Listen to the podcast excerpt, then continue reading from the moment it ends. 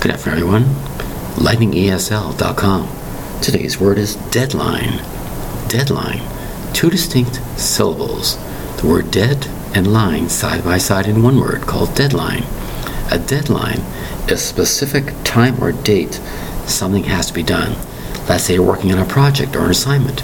The deadline is a set date or time given to you by the instructor or your employer. The deadline for this, the deadline for that. There's a deadline, a specific date or time. No excuses whatsoever afterwards is a deadline. For example, let's say you're writing for as in a newspaper.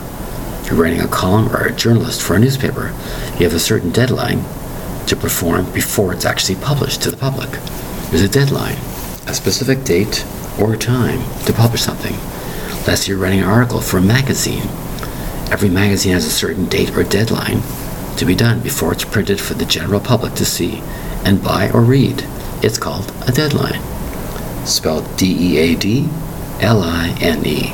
It's called a deadline. A very, very important word for the printed world.